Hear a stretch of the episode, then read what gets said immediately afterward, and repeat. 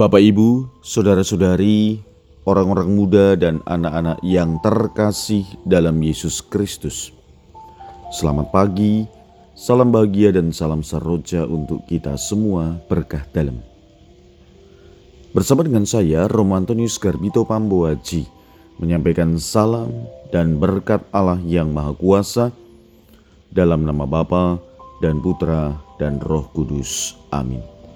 Hari ini Kamis 22 September dalam hari biasa pekan biasa ke-25.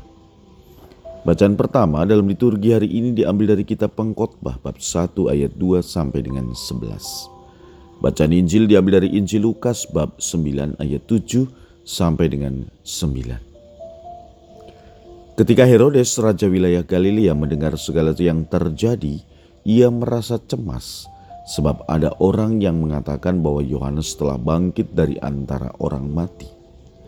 Ada lagi yang mengatakan bahwa Elia telah muncul kembali, dan ada pula yang mengatakan bahwa seorang dari nabi-nabi zaman dahulu telah bangkit. Tetapi Herodes berkata, "Yohanes kan telah kupenggal kepalanya. Siapa gerangan dia ini yang kabarnya melakukan hal-hal besar itu?" Lalu ia berusaha supaya dapat bertemu dengan Yesus. Demikianlah sabda Tuhan. Terpujilah Kristus. Siapa gerangan dia yang kabarnya melakukan hal-hal besar? Lalu ia berusaha supaya dapat bertemu dengan Yesus.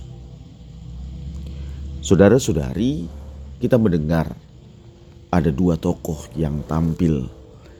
Yang satu positif yaitu Yesus, yang satu negatif yaitu Herodes.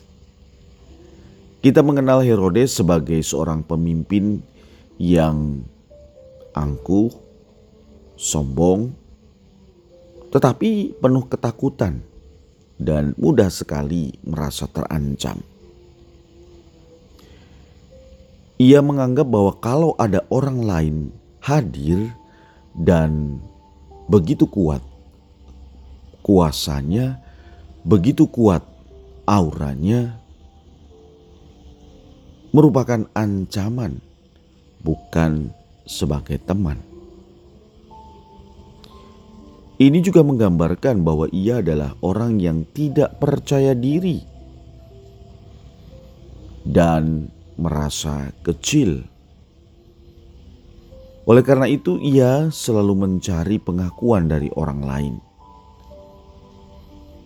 Ia cenderung menyingkirkan orang yang dianggap mengancam kekuasaannya.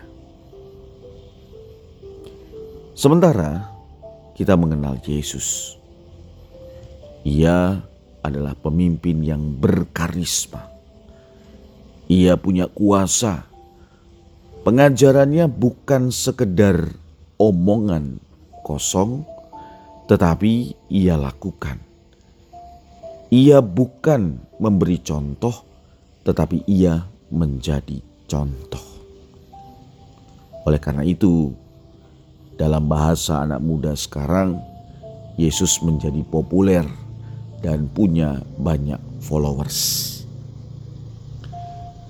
Saudara-saudari yang terkasih, ketika ada orang lain, orang lain bukan menjadi ancaman, tetapi menjadi teman bagi Yesus. Ia tidak tergoyahkan oleh popularitas. Ia tetap tenang. Ia tetap percaya bahwa Allah menyertai setiap karyanya saudara-saudari yang terkasih, dalam kehidupan kita saat ini, sering kali tanpa sadar, kita pun dikuasai oleh kegelisahan. Apalagi ketika ada orang yang lebih baik, ada orang yang lebih terampil, ada orang yang lebih pintar, dan lain sebagainya. Kita terancam seperti Herodes. Di tengah situasi demikian, harusnya kita tetap pada rel. Kita tetap pada komitmen untuk mengikuti sikap Yesus. Marilah kita berdoa. Ya Tuhan, semoga kami mempunyai waktu untuk hening dan berdoa.